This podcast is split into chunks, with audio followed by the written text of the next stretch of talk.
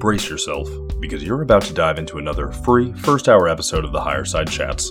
And we just want to let you know that whether you're looking for a companion through your paranoid insomnia, entertaining yourself through one of life's mundane activities, or trying to ward off the internal screams of all those sad, smothered souls around the office, THC is here.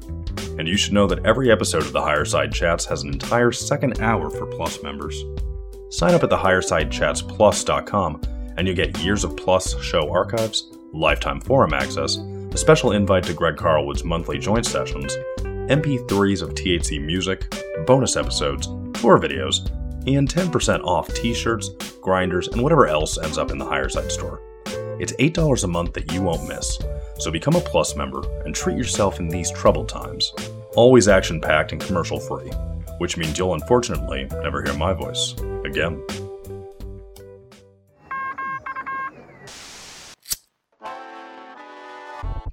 1930s, President Franklin Delano Roosevelt addressed the nation through a series of radio broadcasts known as the Fireside Chats. His aim was to reassure the common man that our society would recover from its troubled times. Well, we're far from 1930, and I deal with a different kind of fire. For a new era of worldly frustration, we offer a fresh conversation. I'm Greg Carlwood, and these are the Higherside Chats. All right, people from sunny San Diego, I'm Greg Carlwood, and when we look at the history of Archon infected empire expansion, it's clearly carved a very cold and bloody path to the place we are today. In fact, it's almost impossible to truly reel back its influence, its baggage, and the occupation of ideas that still poison the mental well of humanity. Just look at something like language or even food, and you'll see how quickly empire comes up. In the context of spirituality and magic, this often means that any Westerners interested in rejecting the materialist model or the angry dad in the clouds paradigm we're presented with, and walking down the path less traveled, will usually start with the works of Manly P. Hall, Aleister Crowley, Blavatsky, the Golden Dawn, or any of the initiatory orders or secret societies that not only dominate the literature, but often have too cozy of a relationship with the state to make me all that comfortable myself. But eventually, the Western blinders come off, and we see that magic and spirituality are about as universal as they get. And only because of the brutal steamroll of colonization have we lost that understanding, and oftentimes the fractured communities in their wake as well.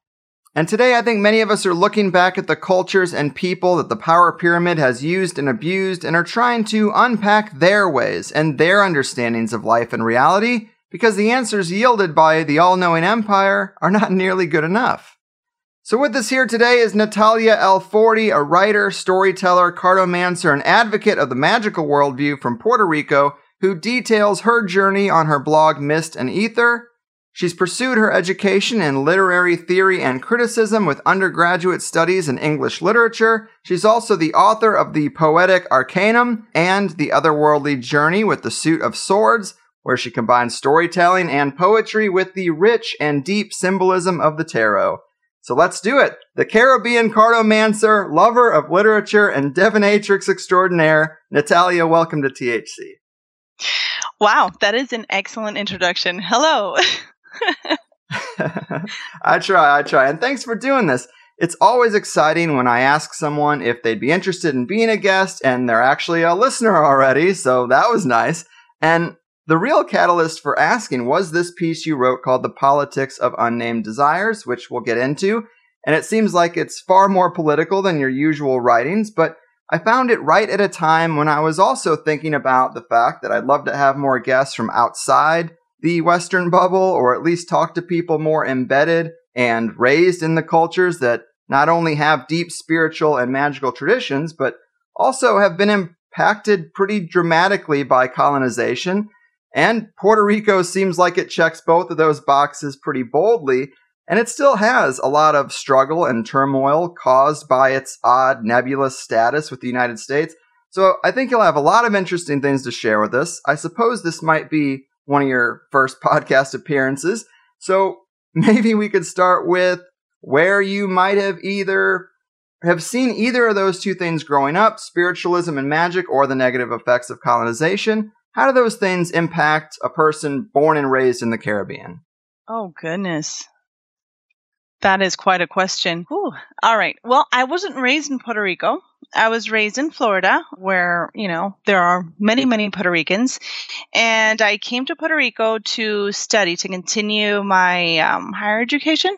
So I transferred to the University of Puerto Rico. So it was a big culture shock. So just with that alone, I was raised with not a i guess grounded identity you could say because i i wasn't a part of florida. You know i'm puerto rican so i lived there. I was raised there but in part it wasn't my culture you know?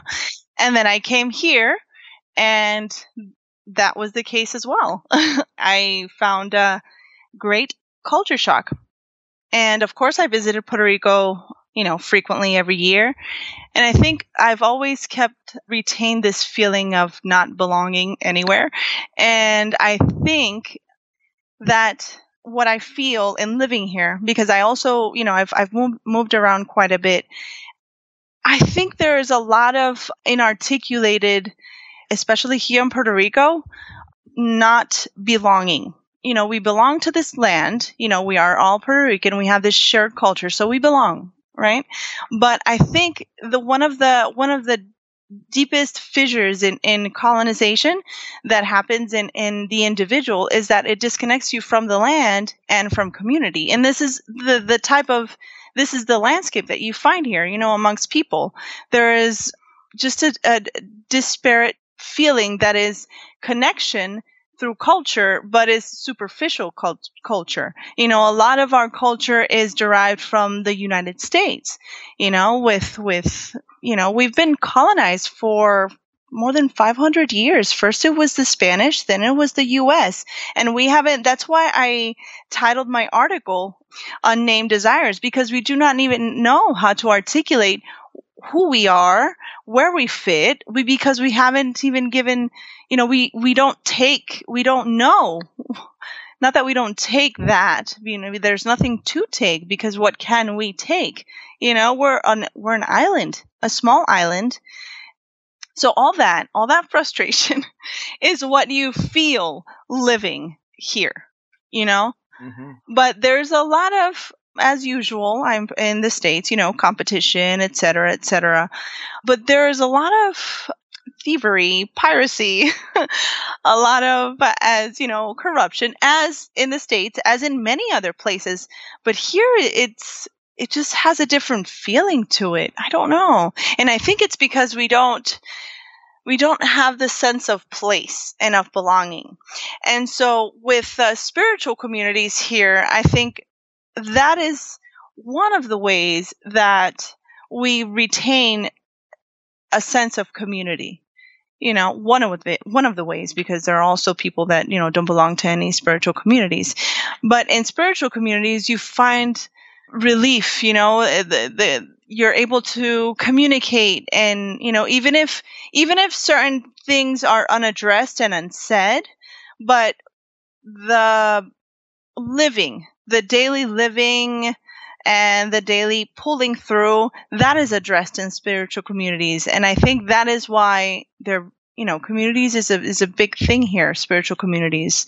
You know even the christians and you know the different denominations the different types of communities outside of christianity as well spiritism and also in you know santeria and all the you know other different communities spiritual communities.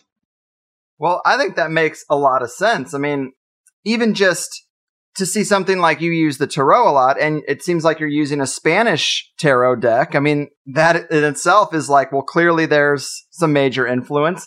And it's got to be a strange feeling of not having a ton of autonomy. Yes. Because you always have this overarching yes. Uh, empire. Yes, that's the word I was looking for. yes. And even even just the idea of not really knowing where you're from or not having a connection with your heritage, I think that's big for any American because you go back a couple hundred years and none of us were originally from here. So mm-hmm. sometimes I think about just the idea of, okay, so I'm largely Swedish and Polish. Well, you know, how different would life be if you were raised in a place where your entire city is Swedish and Polish with a heritage that goes back generations? And it's kind of crazy. And let me be clear this is not something voiced. You know, this is not something articulated. I'm it. I, this what I'm saying could be heretic, heretical in a sense to a lot of people. They will deny it. Like, what is what are you talking about? But it it you see it every day because it's complete disregard to the land. You know, here in in Puerto Rico, the highest bidder is the one that takes the piece. You know, and and especially if they come from outside. You know, and all all our land is is sold. You know, is sold disregarding you know whoever lived there whoever they have to move so that this high this other can purchase this land or this place. And you see it here in the the people as well. I mean the the amount of trash that you find i, I mean i see it just driving. People just throw trash out the window you know a bottle here you know a, a, a beer can over there. And it's you know and there's just that is a sign of a person that has no regard for the land that they walk on you know that they belong here that they should they should participate in some way other than than than just let me see how far I can get ahead above this other person. You know let me see how who I can bring down today.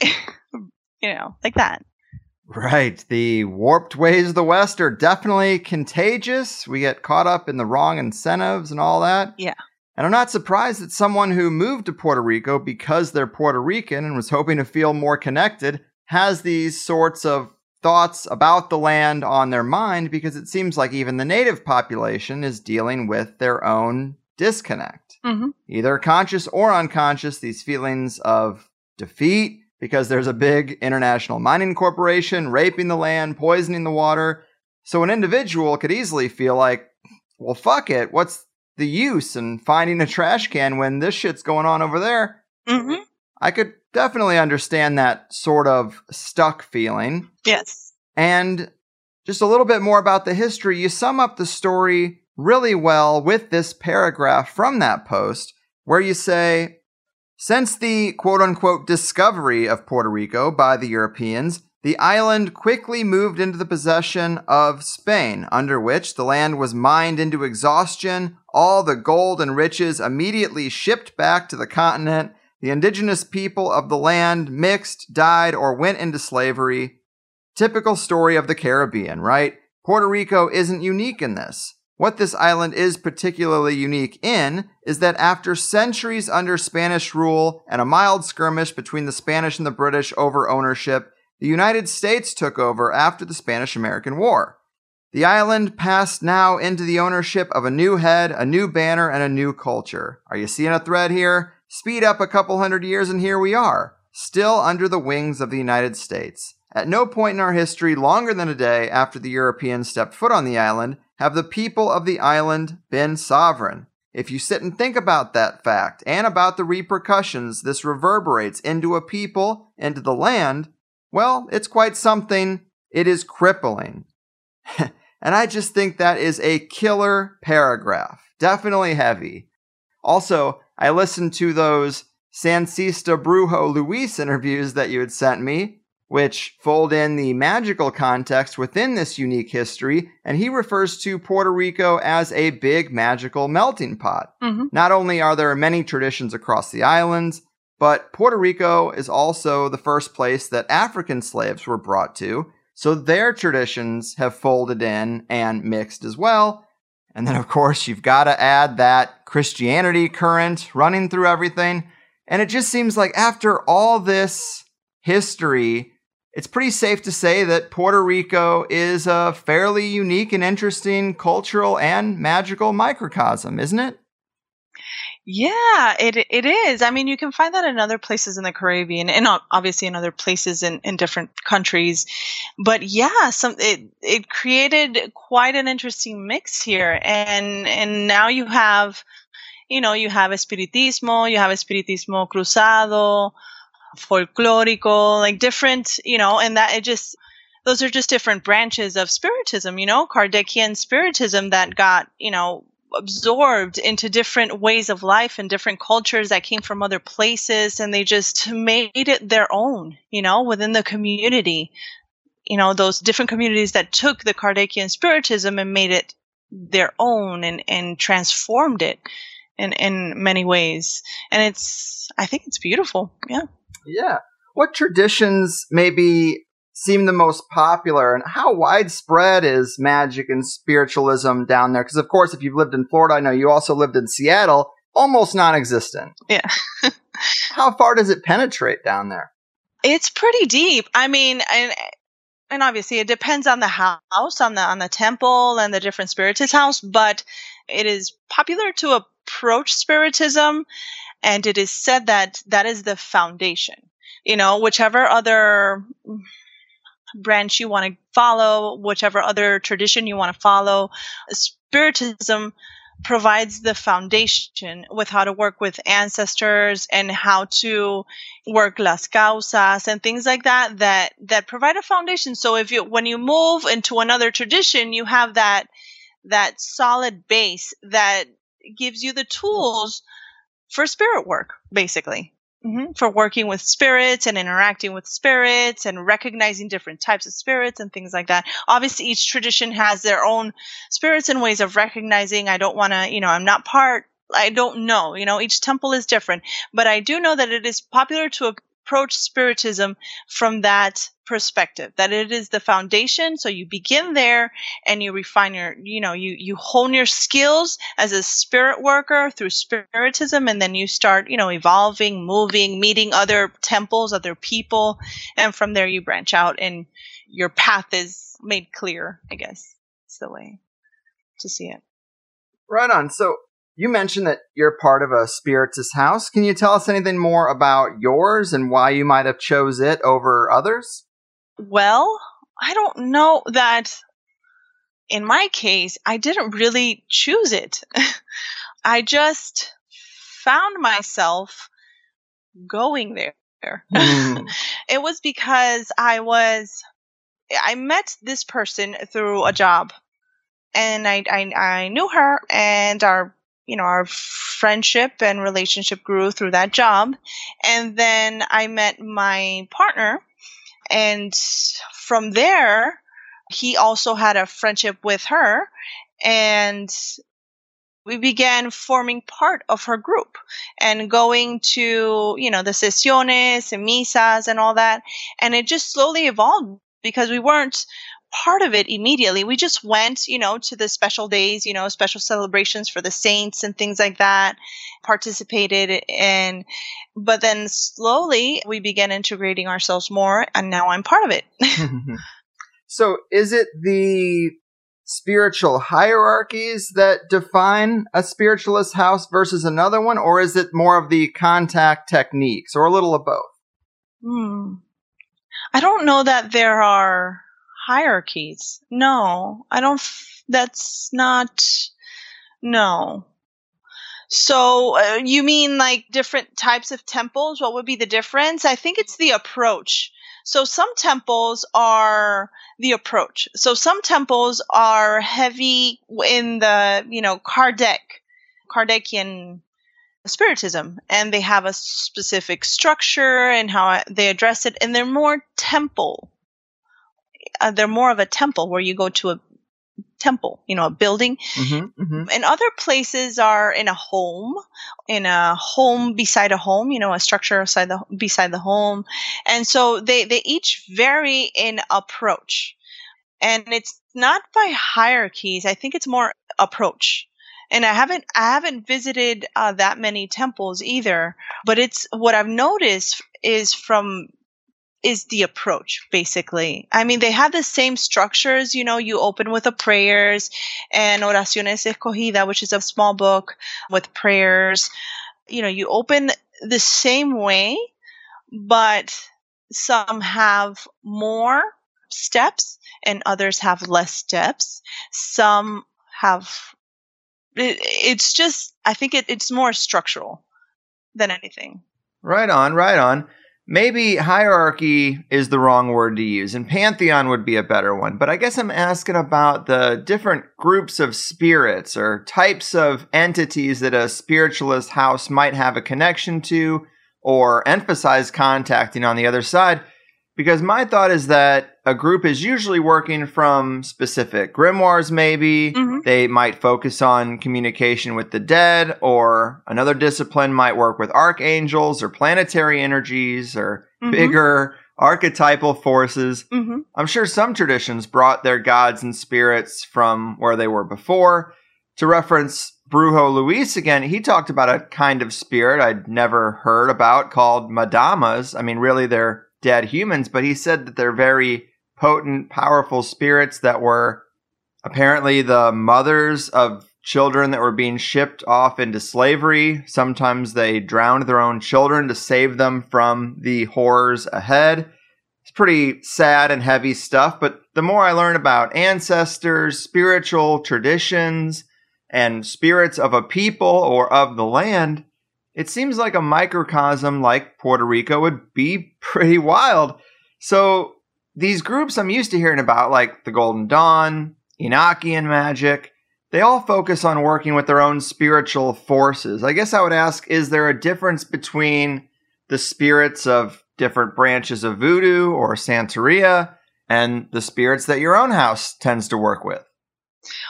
So there are several things. Madamas and different types of spirits, they have to do with a court. And each person has a court, is born and has a a number of spirits, uh, typically seven, sometimes nine, and they're the spirits that surround you, kind of like uh, spirit allies, allies. And so these are the court ancestors. Everyone works with ancestors. That's that is the the core of uh, spiritism. You know, with a mesa blanca, you know, the white altar, which is you know the fount of water always, and typically a cross, a metal cross, the prayer book is sometimes a goblet of water or you know it depends uh, some people put offerings on that altar others don't but that is the altar where you interact with ancestors and you honor that. But the courts it's not so much a hierarchy although there are there is a principal spirit that you have. That is the the main one. The the top one i guess is the the, the best way to say it. The main one the, the the holy guardian angel or the the the guardian angel.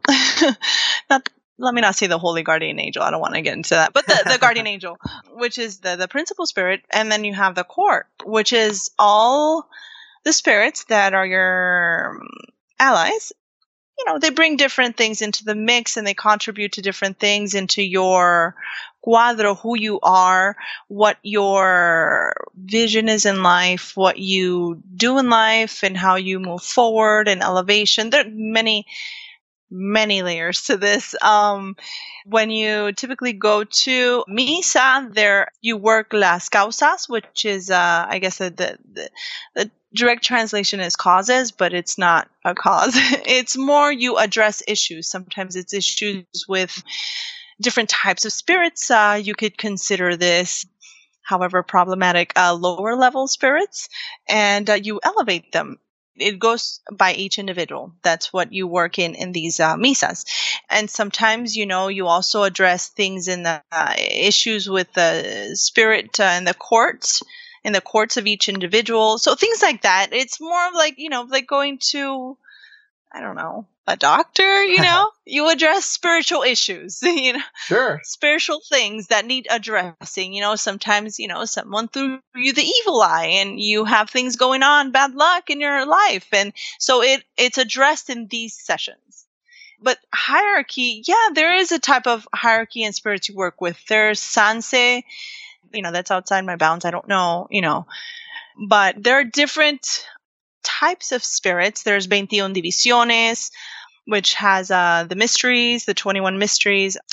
And there are different types of spirits in general as far as spiritism goes there's the cuadro there's the ancestor altar and they're you know they're separate typically you know the mesa blanca where you work with ancestors and then the cuadro which is your, your saints your allies and you. Some people don't have altars to them others typically do and you know they take on the face of saints different type of spirits indigenous spirits and yeah madamas. Hmm Right on. So I mean, the courts idea is pretty interesting. I've obviously heard of spirit allies, but how does one determine their court or what court they're connected to? Do you go to an, an expert who tells you? Typically, yes. So it, it, requires a specific type of misa to investigate your court. But if you belong to a spiritual house, then slowly by little, uh, slowly little by little, you start knowing. You know, the more you interact, the more you get. You know, you you learn about spirits and interact with your own spirits, and learn and grow. Then you kind of start knowing who they are. And then it's always good to get you know, if, if one is interested, so if you belong to a spirit, spiritist house, then you would get by your godmother or godfather, you would get the investigation, which they look into who your court is mm-hmm. specifically. Mm-hmm. And a mesa is basically like a magical session, I guess I would I would say. Yeah. Brujo Luis kind of breaks it down as three different stages. You open with a prayer, then you do some like kind of cleaning. You use some waters to uh, purify, to clean. And then that's when the real work begins. But he describes some pretty intense stuff. I mean, really intense channeling, mm-hmm. mounting of the medium. Yes. I mean, it seems pretty wild. And I think a lot of times American culture just kind of, it hurts the potency of magic because it is so loud and bright. And from what the interviews I've had, it seems like spirits are pretty sensitive to certain things, and you really do need quiet, stillness, isolation to a degree. I mean, they're trying to penetrate a realm that necessarily isn't really theirs, or, or we're trying to penetrate theirs. So it's hard to really get a strong connection and with a lot of distractions around. But the stuff he describes is pretty wild. I mean, have you seen any particularly potent spirit contact? Yes, indeed. yes, and you'd be surprised. I mean, yes, spirit, some spirits with everything. You know, you know there there are different different spirits, different people, different animals, different. There's differences everywhere. You know, right, there are right. different types of things in in this world. I like to say um, in Spanish, "Hay de todo en la viña del Señor," which is a, a Bible verse, I believe, or a, a saying which basically means there there's everything in the in the in the everything. Yeah. there's a, every type of everything. everything is, I guess, you can see. So you'd be surprised because these some of these, especially the when there's a special misas held or special festivities held, it gets pretty loud and there's no uh, you know and it, it you know with the music there's music and there's still you know people that that mount spirits. So it's not you know it it just there's different types of spirits, but there is when you go to a misa tends to be a small group although you know in the templos they are larger there is an order. And so the head medium is the one that oversees the whole the whole uh, misa. But uh, there is quiet. That's why you begin with prayers. And one should you know the, ideally one should be in a state of meditation. I mean you don't go full meditation. You have to be aware of what's going on. But you know of attention is the best word. One should be in a state of attention to be aware, etc., and quiet. But that's not always the case. You know, sometimes, you know, it gets loud and, you know, spirits do still show up and especially if spirits show up you know the getting loud possibility is definitely a thing uh, yeah so it's not you know it's not it's not set in stone it's not one thing or the other you know Right, right. And I know it's also usually a pretty personal or private type situation, but in terms of mounting spirits or just spirit contact, I'm always really interested in trying to solidify like what their personalities are like or what kind of messages come from these entities because I haven't had a lot of personal experience. I really just get stories from people who are more embedded in that environment. And I guess, is, are there any kind of messages that you've seen or maybe intense mountings where you've felt like you were in, you're talking to a spirit directly because of course the personality of the person gets kind of out of the way. These things are vague to a lot of people who haven't point blank experienced spirit communication. Have you ever gotten any any messages or seen messages come out in a group that were interesting? Yeah, no, of course. I mean, that's that's the whole. That's uh, one of the major points of having a spirit mount or having that type of interaction is for the message.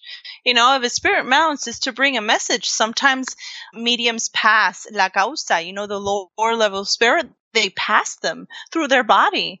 You know, and they give them resolution. And so, yeah, there's there's always a message. There's always a message. There's always, you know a conversation, I guess, you know? So, what kind of feel do you get from the messages that the spirits think are so important? Are they sometimes dark and menacing and grandiose? Are they personally directed to people in the room? Are they more like what you hear from ET contactees that we need to change our ways and be stewards of the land? I know they're all different, but are there certain themes in these messages that maybe come out more than others? No, it's it's typically practical. If it's a lower level spirit, a causa that is being lifted from a, person and it and uh, the medium is mounted or this the person etc it there it gets dark you know it gets dark in a sense that the, the, what they're saying is is you know sometimes violent some uh, definitely just violent. Yeah, unwelcome. But when it is a spirit, an ancestor from the cuadro or a higher, you know, a higher level spirit, they come with a message for sometimes the group, typically the group, or let me say sometimes a group or an individual or two individuals. And it's typically practical, you know, it's, uh, it's practical, like pointing at uh, things that need to be looked at and addressed in a person's life or spiritual life that need work and that need attention. So it's it's definitely typically practical and there is evidencia. Evidencia is where it is confirmed through another or through, you know, so there is yeah, there is confirmation there in, in that sense with in spirit interaction. Mm-hmm. Right on. So to get into tarot a bit, obviously we've talked about on the show before. A lot of listeners are familiar with the basics, but why does tarot resonate so strongly with you? And how do you understand the mechanisms behind why it does seem to yield some truly meaningful insights? Okay, so this is a little aside from spirituality, but I do bring it in and involve it in spirituality. So tarot for me is a language, plain and simple. it is a language, a visual language that. So when you look at the cards, you ask a question. Typically, it is a practical question, and these images arise. And I think the beauty of tarot is when the person reading the cards is able to see the answer, you know, in a way that not, you know, in a very precise way you know, in a way that helps you recontextualize your question. And obviously, you always answer your question because a tarot reading for me always starts with a question. But the beauty of tarot is that since it is a, a language, another type of language, a visual language, a language of forms, then it is a way to step outside of your normal language, words, and you see the visual and you see things often, you know, it, it you answer, the reader answers qu- the question in seeing things that they might have not seen or noticed or been aware of. That's, I guess, the initial what I feel tarot is at base level. It is a visual language of forms. And the form can take on many things. That's why I really like the Marseille or even playing cards because it is, it's so malleable. You know, you can take uh, these these sticks, for example, batons or these swords, and they can. And then when you see them progress, I also don't. I don't read one single card. You see them progress because for me, since it is a language, you have to see how it moves from card to card. You know, and and so when you see it transform into another image and another image. I don't know, there's a poetical or lyrical beauty to that. And when you use it to answer questions, I mean, it, it the insight is is it cuts, you know, really deep. Mm-hmm, mm-hmm. And I think that's good about you know reading more than one card. I mean, if it is a language, it's better to communicate in sentences than single words. Yeah. And because you have a pretty robust education in literature and an interest in the esoteric, I'm curious to hear your thoughts on like archetypes and narrative and how deeply they might be entangled with our lives and reality. Because I've heard people say that the universe runs on narrative and archetype. Do you feel the same way? Yes, I do. I do. And I and it's because for me the universe, the way I see it, is lyrical. The universe is, is in constant conversation and, and I don't want to say universe in, you know, some far off abstract way, but life, you know, all these beings and spirits and you know everything that we're interacting every day with our bodies are interacting with our bodies are living in in this you know temporally here. And and there's a constant conversation going on, you know, that is very lyrical. And often, the way I see archetypes, and I, I haven't really studied uh, a lot of Jung, what I know of Jung is what Gordon White has talked about. but uh, for me, archetypes is that language, that lyricism. It's just another word for this this upwelling, this this l- discourse that we catch, yeah. and the way that's why I at, at one point in my blog I would I would always emphasize paying attention, being aware, but it it it's because of this, you know, when you live more aware, when you pay attention instead of, you know, in some abstract things and all these symbols and you know and all these you know, and in the case of tarot, you know, all these meanings and significations that someone said and someone said and another said and another.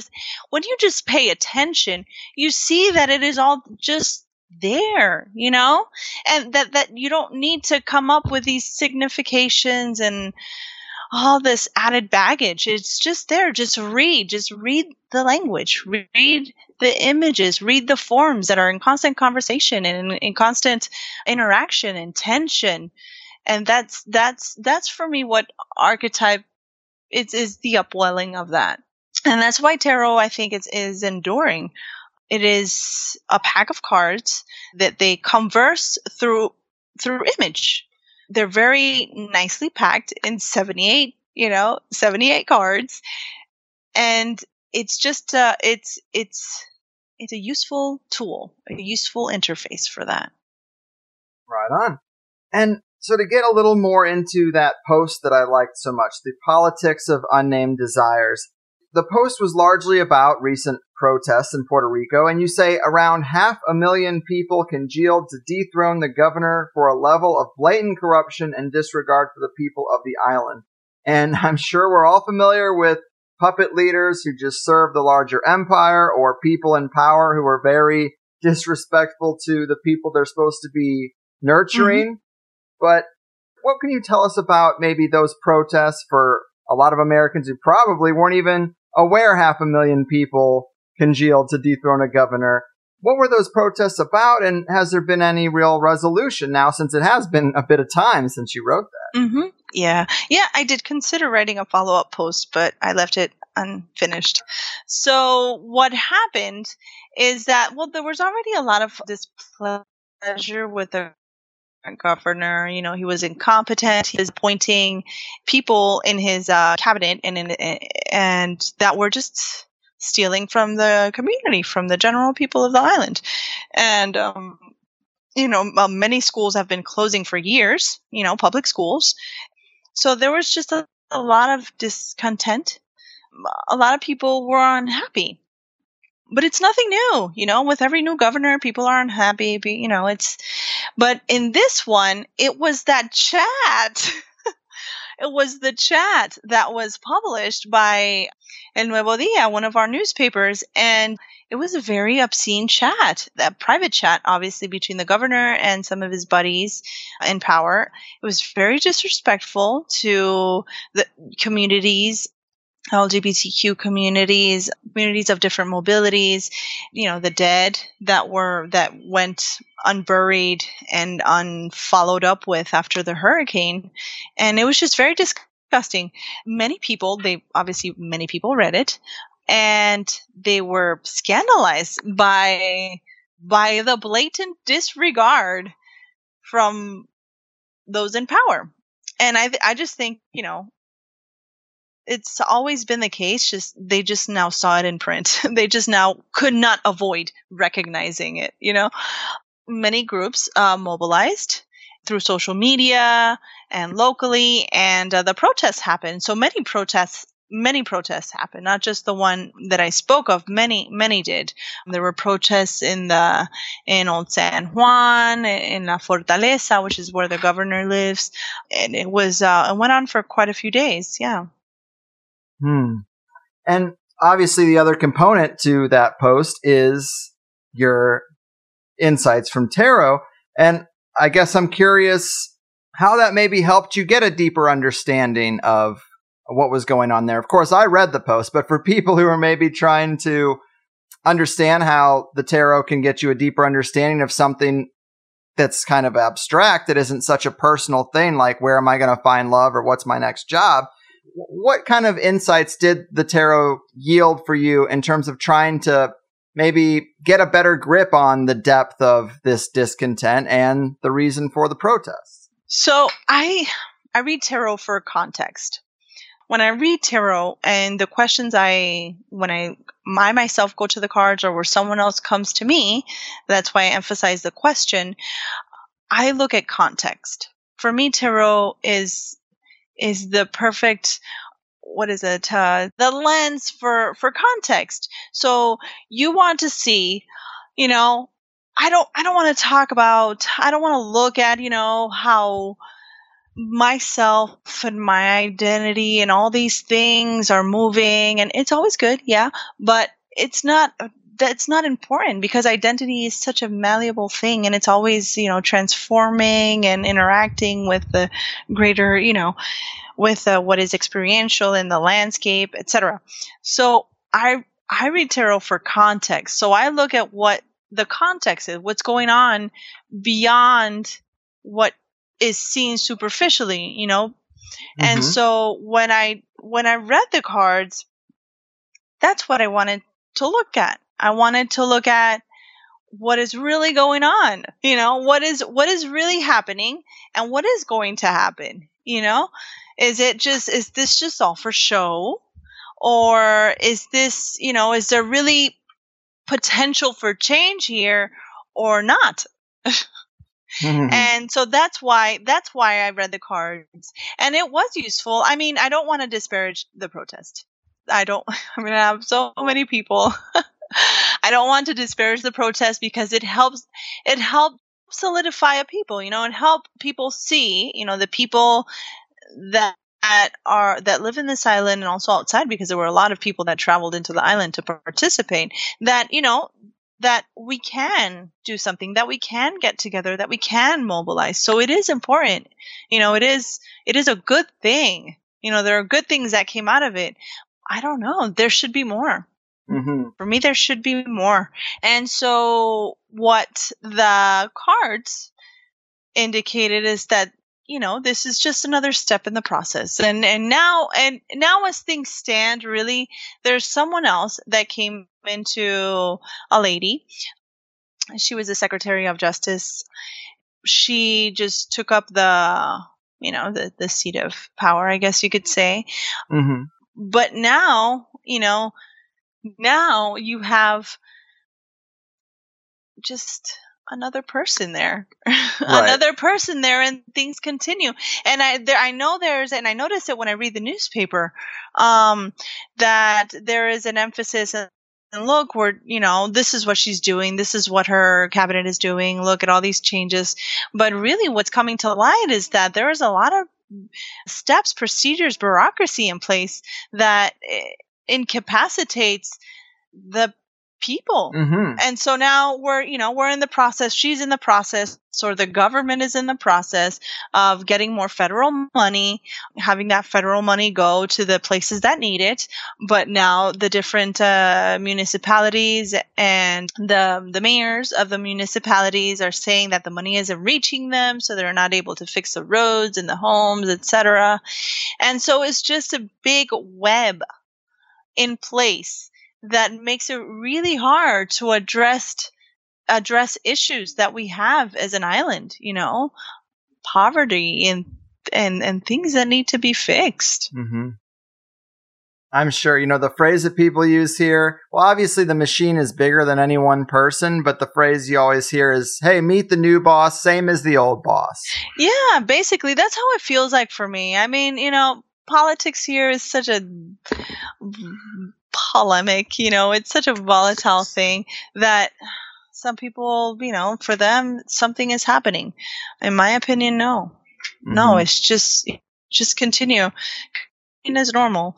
And now that we're talking about parceling out different you know restructuring the land a planification committee that way make it more accessible for outside companies to buy land and make you know paradise here for you know hotels and things like that. So you know Right. that's the things that that bother me. You know if i'm really frank and this is you know this is probably not welcome sentiment or acknowledged. If i'm really frank i think all that is useless. You know i think i think all these attempts at making a, a, a- better place you know in government wise and putting all these steps into place is just putting more procedures and more steps for someone else to come in buy the land and make you know a paradise for someone else. Mhm. and it's it's just it's insufficient. That's why i think it's more important for each each individual. That's why i it has to be each individual that decolonizes that each individual goes through the process of decolonization that of, of, of seeing things as they are not living in this fantasy land because half the people here are living in this fantasy land you know that we can we can continue living off of the milk that comes from uh, the US, you know, the federal government. And it's just insufficient. Insufficient in a in a all our food, a lot, a great portion of our food comes from ships. You know, when each one of us can and there are communities mobilizing, you know, you know, agricultural communities, yes, but no, there should there needs to be more. How can how can we be destabilized? You know when we can grow food we can create communities that provide for these things when a hurricane happens because hurricanes are going to continue happening. People pretend that we live in a bubble but we live in the caribbean and hurricanes pass through here. So they will continue passing through here as normal and they will most likely get worse so you know it's we don't we don't see the real picture, the big picture. We don't see things as they are. And that's why I think we, each individual, this is me saying it, but I cannot, you know, I cannot make someone else go through a process. You know, this is just how I view it. You know, Mhm. this is what is important to me the process of decolonizing the self, of seeing things as they are, and of removing all this baggage of shit. yeah, yeah. Well, that's kind of what I, you know, when we started talking about colonization and the magical community, and you know, I mentioned that you use a Spanish tarot deck, and it's kind of like it, it's it's so ingrained that it's hard to reverse engineer. It's hard to really unravel all the effects of it, and maybe that's not the goal. Maybe that shouldn't be the goal. Like you mentioned, the decolonization of the mind. Maybe it should just be that. It should be like we can't change the past. We're not going to ever return to a pure and untainted Puerto Rico and Puerto Rican culture. You know, it's always going to have these influences that have been brought in. And I guess that's everywhere. And is that really the end of the world? I mean, I guess it just is what it is. But decolonizing the individual and how you look at that is probably the important step to take. Yeah, no, and I'm not, you know, I'm not, I'm not saying we should go back to a, a pristine place. We're, you know, we're never, we've never been pristine. You know, we've been moving from place to place and interacting. You know, we've never been pristine. There's no such thing as pristine nature. No, what I mean is that is understanding our place, knowing where we are, and thinking, okay, what can we do? What can I do? Because I can't, you know, force anyone next to me. What can I do? You know, and find what you can do for yourself and for your life and for your family to make it clear, to make it just more and I don't want to say authentic because that's just as overused, but just to just to have clarity, to know where you stand, to know where you are, to know who you are and what is around you, you know, mm-hmm, and where mm-hmm. the land that you walk on. Obviously that is very important for me, the land. and so, you know, I'm not, I'm not, I'm not saying that everyone should go back to a pristine place, but I'm saying everyone should be honest with themselves and, and learn to pay attention and learn to be aware and learn to be in place and be in body in place because you know instead of living in some fantasy land you know especially now with cell phones and you know I, I very much agree with Peter Grey's sentiments. You know, society of uh, the of surfaces, no substance. so it's it's definitely the case here as well, and especially since school, you know, since very early age, they're telling you all these stories that are dissonant with the land that you walk on, the place that you live, and who you are. You ask half the people here when there are polls, are you white? Are you this? And a lot of them will say white. You know, and it's just funny. I mean, you know, okay, there there are white people here, as in the color, but you know, it's just I don't know I think it's more. It's it's it's more. Yeah, well, I really think you're on a roll here, and I do think that this stuff is super important. You mentioned getting your food from ships, and that's a big thing. Like, what is a better reaction if you're angry at the empire and you want things to be decolonized ultimately? Is it better to protest in the streets and then go have a Coca Cola that came off that ship? Or is it better to just stay at home, take care of your family, and have a community garden? Yeah, exactly. You know? See, that's what I'm thinking. That's more along the lines of what I'm thinking. You know, how can you, how can you stop relying on a system and an infrastructure that is insufficient, that will not support you, that will not work for you, that will not serve you, that will not help you? You know, when when all this this lady that's now in power, Wanda Vázquez, I think her name is, there were ships that had goods and supplies for us that did not make it to the community you know, because of some procedure, bureaucracy, bureaucracy order. I don't know, but they didn't make it, you know, to us, to the community that needed, that needed it. So we had to figure out how to live amongst ourselves and help ourselves, you know, help each other and help the other and this one next to me and this, you know, and that's what I think we should, we need to learn to do. Yes. Because, you know, another hurricane happens, another catastrophe happens, and uh, what are we going to do? You know, buy a lot of water bottles and create more trash. And when the water bottles run out, have no water, and, you know, eat canned food you know, from where? What if when the canned food is over? And now gas is going to go up, so food is going to go up here. It just it's just made the system is made to fail. Right. To fail for us. And also to cripple independence. Yeah. I mean, you can't be independent and also suckle from the teat of the big machine. You can't do both, you know? Yeah, no, definitely you can't do both. No. and there always is going to be another corrupt leader. There is always going to be another hurricane, as you say. And it's like the system keeps you weak but comfortable to a degree. Mm-hmm. And some of the things you have to do to get away from it are uncomfortable. It's not super fun to go farm every day. And, you know, unless that's your passion, but it can be a lot easier to go down to the 7 Eleven instead. Yeah. But it's all wrapped up in one thing. It's a mindset. You have to really free your mind before you can really free yourself because it's like, you can't be dependent on the system if you're going to rebel against it, like you're saying. Yeah. And I'm not saying, you know, there are, you have to know. I think each individual has to know the cards they're playing. So let's say I want to step away or I want to find more ways that I, as a person, that my body is sovereign. So how can I do it in a system that I still have to participate in as well? So you have to know the cards that you're playing. You know, and that yeah. brings a certain level of cunning that you have to bring into play as well. You know, that you have to know the cards you're playing. You know, when, you know, your kid, if you have a kid and still has to go to school, you know, so you have to know how you're going to build and and create your life in a way that that is sovereign but also aware of the place and the state that things are and where you live. Because you still have to participate in a way you know?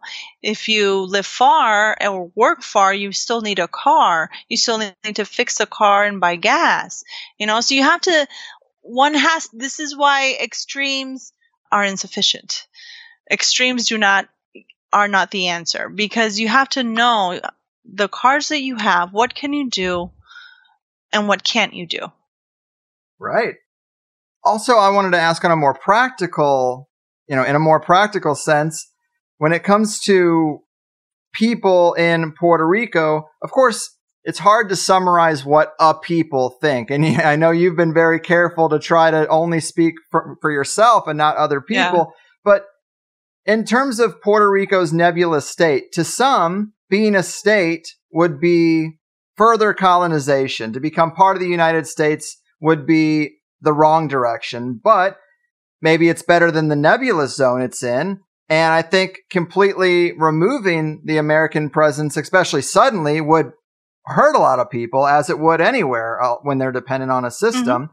But is there a popular opinion amongst the people of what they would prefer? Would they prefer statehood or would they prefer America to just leave them alone? I mean, what do you think that the most the sentiment is that's most popular? Oh man, this is the this is a, an issue, a very contentious issue. It just depends who's in power because there are several political parties, big political political parties. There's the one, the red one, the Popular Party, which says let's stay where we are. There's the blue one, and they want to be part, they want to be a state, and there's the green one that they want independence. And I say it in colors because it's the easiest way to, and I think that I think the majority of people are divided. I can't say either way. I think there's a big division between the ones that want to keep the nebulous zone and the ones that want to be a part that to be a state. The ones that want independence, they've sort of that that movement that movement has suffered a lot of misinformation and a lot of violence.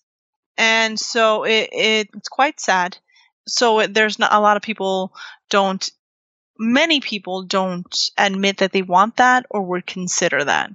Uh, typically in the polls, I think they've done uh, a couple surveys. Re- they did a survey recently on this, and I think that was divided.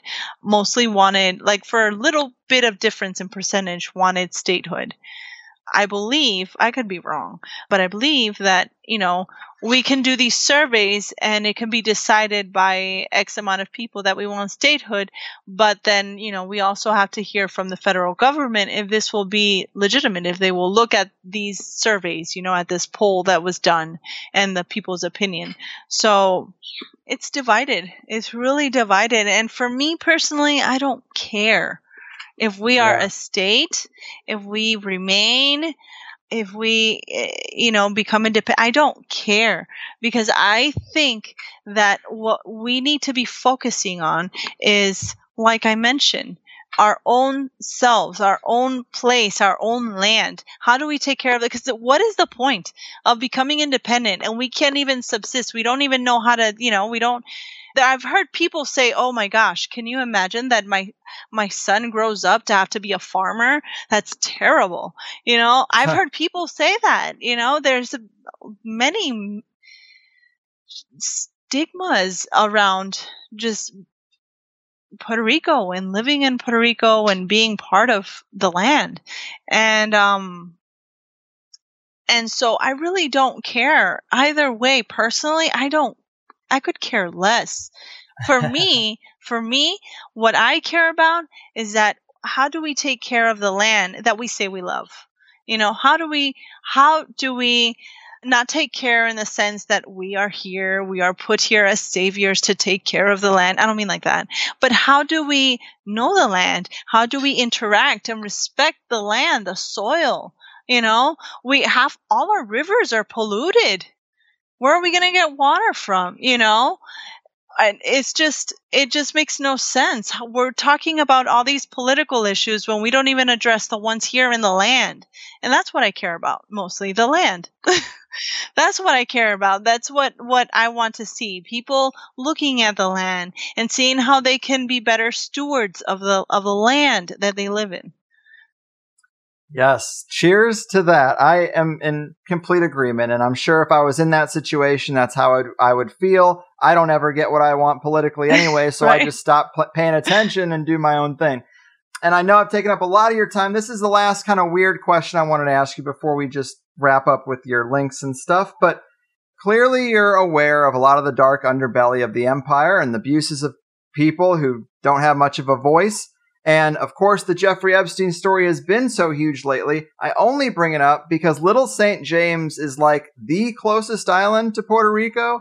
And I'm just curious if people in Puerto Rico or are responding to the story in any interesting ways or if that proximity has come up at all as far as you've seen. Nope. nope. I don't know if many people are aware maybe uh, some, a select few, a small group. And if they are, they looked at it, they went, oh my God, that's disgusting. And then just, they just kept going. Because, like I said, they, all the stories that are filtered to the general population is a, it's a fairy tale. It's, it's just, they only look at, you know, oh, this great empire. Oh, this, you know, and I don't want to say that all Puerto Ricans are just subservient, but, and because it's, that's not the case, but very many of them do not look at things as they are. Mm-hmm. So no, I don't many. I don't know that many are aware of that. I've never heard that in conversation. I don't. I've never seen it in the, the newspaper. If it showed up, it was a very small article. yeah. Well, I've I, I don't. I'm not surprised because I often don't know what's going in, on in the next town or, or state, so I can only imagine the next island. But I figured I had to ask. The world's a big place, mm-hmm. and these two islands are very close, and uh, that other one's on the minds of a lot of people now. Mm-hmm. It's worth asking. So, anyway, this has been really enjoyable. I think everybody listening had a good time. Before we call it Oops. in, do tell us about your writings or your PDFs that you have or anything on Mist and Ether, just anything you might want them to know about digging more into what you do or if you do any kind of readings or anything like that. Yeah, well, I don't uh, at the moment do readings online. I do them live. So here in Puerto Rico, I do have uh, PDFs that you can download of what I've done with the tarot. And basically, I have the Poetic Arcanum, which is just a look at the majors, the trumps, and what they, who they are using the cards to answer that question the cards themselves. I also have, and so these PDFs you can go on my website, mistandether.com or .wordpress.com. So I have those PDFs that you can go ahead and download and print available. I also have an otherworldly journey with the suit of swords. So it's just um, cartomantic explorations, I guess you could say, through the lens of uh, poetry. I also have a piece that is part of 21 plus 1. Uh, Camelia Elias edited the Fortune Teller's Manifesto. And I have that. I also have a, a story being published by uh, the Fiddler's Green coming out uh, next year. The Fiddler's Green Parish um, magazine, which is a zine. But yeah, you can just basically go to mistandether.wordpress.com and everything is there. Everything that I do. And I also have, you know, all my social media you know connections there as well and uh, for now that's all i do and i and I, I wanted to keep it simple and not I'm not big on promoting myself on social media, so I wanted to keep it simple. I have that blog because I like to write and I love the cards. And I like to write about the cards and I also like books and I like to write about books as well and review things and just talk about these things. And so it's all there and that's basically where you can find me. I am also, I think I'm, I'm on Twitter and Instagram, you know, regular places, not on Facebook. And that's it. That's all. That's all I have uh, upcoming for now. I'm still writing. I like. I dream of uh, finishing a collection of short stories, and so that's it. That's that's all for now. Very cool. Well, I do really like your blog. I've enjoyed the parts of animating the tarot pips that you've put up since we've been in communication. I've taken a look at your monthly forecast in the couple months that I've been able to digest it in real time. And I think that's a lot of fun. I try to fold that into what I expect the month to look like. And of course, an otherworldly journey with the suit of swords is, is a blast too. So I think people find a lot of stuff there to like. You're a really good writer. I hope you have a lot of success and get some good feedback from this. Thank you. Thank you. I hope so too. Thank you. Well, thanks again. I know it's a marathon session around here. I really appreciate your time and your work. Keep fighting the good fight and take care. Thank you. All right, Greg. And that is how we do it, people. Natalia L. Forty of Mist and Ether. I hope you had a good time. I know she was a little nervous, as anyone would be with their first interview, especially on a show that you've listened to before, and I thought she did as great as anyone would. Of course, she never claimed to be an expert or an authority on Caribbean magic traditions or spirit contact or the politics of Puerto Rico. But I still thought she had a lot of insights to share, a lot of similar interests to THC listeners, and just being embedded in that environment is interesting to people who probably haven't been. Just the difference in culture that everybody has some type of spirit belief is pretty foreign. But I've always liked bringing in people who haven't done previous interviews. It's fun to have conversations that aren't entirely mapped out in my head beforehand. And I've always liked the surprise element of THC. When a new episode comes out and you don't know the name, you're like, wow, what is this? It's fun. And I knew it was going to be more conversational because this whole thing stemmed from a single blog post, which is already light for the full focus of a two hour interview, but it was also a post that was outside of the norm for her. So, this post, The Politics of Unnamed Desire, it really took on a life of its own. And look at it now. I also read it at a time when I was thinking about the negative feedback over some guests or topics that don't seem relevant to anyone outside of the US. Or one guy said THC is the first world problems of conspiracy podcasts. And it's hard to know what string of shows brought that comment on. But people are often saying to me, oh, gee, another old white guy on the Higherside Chats. Interesting. Which I think is just as demeaning as anything if you're really going to judge people as individuals. It's like, so as an individual, this old white guy can't have something valuable to say because there are a lot of other old white guys saying things. It's just never good to judge people by that shit. But regardless, I do get it. And I've tried to diversify the lineup a little bit lately. We've added a few more ladies and tried to talk about some stuff that might be more universally relevant. Or like today, tried to hone in on a pocket of the world that isn't thought about enough, but is just as affected by the Empire, maybe more so than most pockets of the world. And then, of course, Natalia is also knowledgeable about cartomancy, tarot, and spiritualism, so we went for it, and I liked it.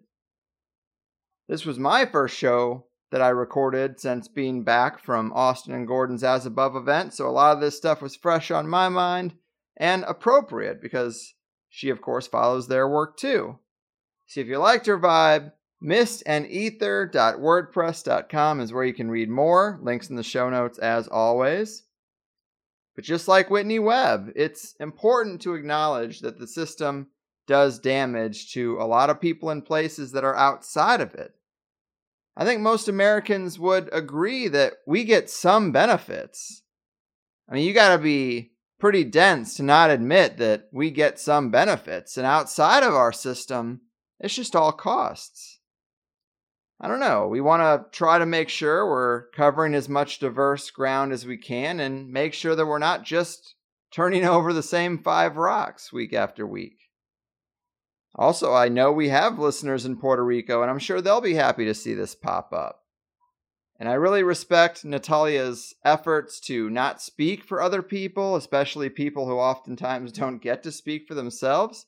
It's a tough thing to navigate because we do it without even noticing sometimes. We generalize and oversimplify. And when a sentence starts with, it seems like all the people want, no matter what you're talking about, you're probably wrong. That was just another element of the conversation that came into play today.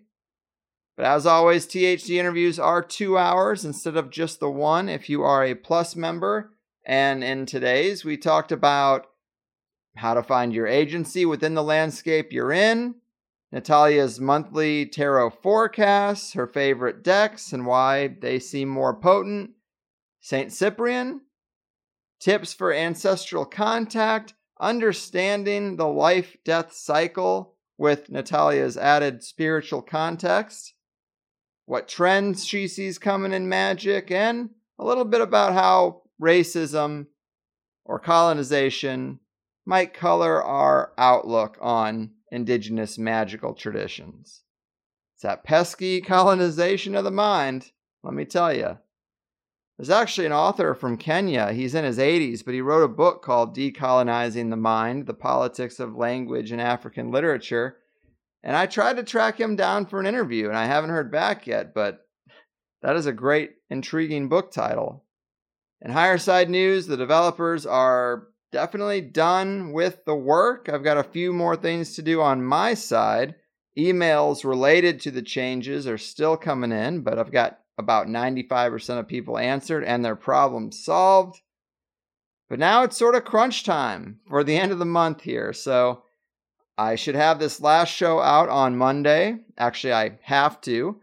But it's a good one with a returning guest to talk about the corrupt banking system and some more advantageous banking structures that have been tried and make life a lot better for the people in them than the fractional reserve debt based system of rule we have now. So stay tuned. Same bat time, same bat channel. And I'll see you then. I've done my part. Your move, agents of the empire, silencers of voices, and colonizers of the Caribbean. Your fucking move. Sweet dreams to the elite. We're calling them out on THC. Uncovering secrets and conspiracies. Something. Some of them want to use you. Some of them want to get used by you. Some of them want to abuse you.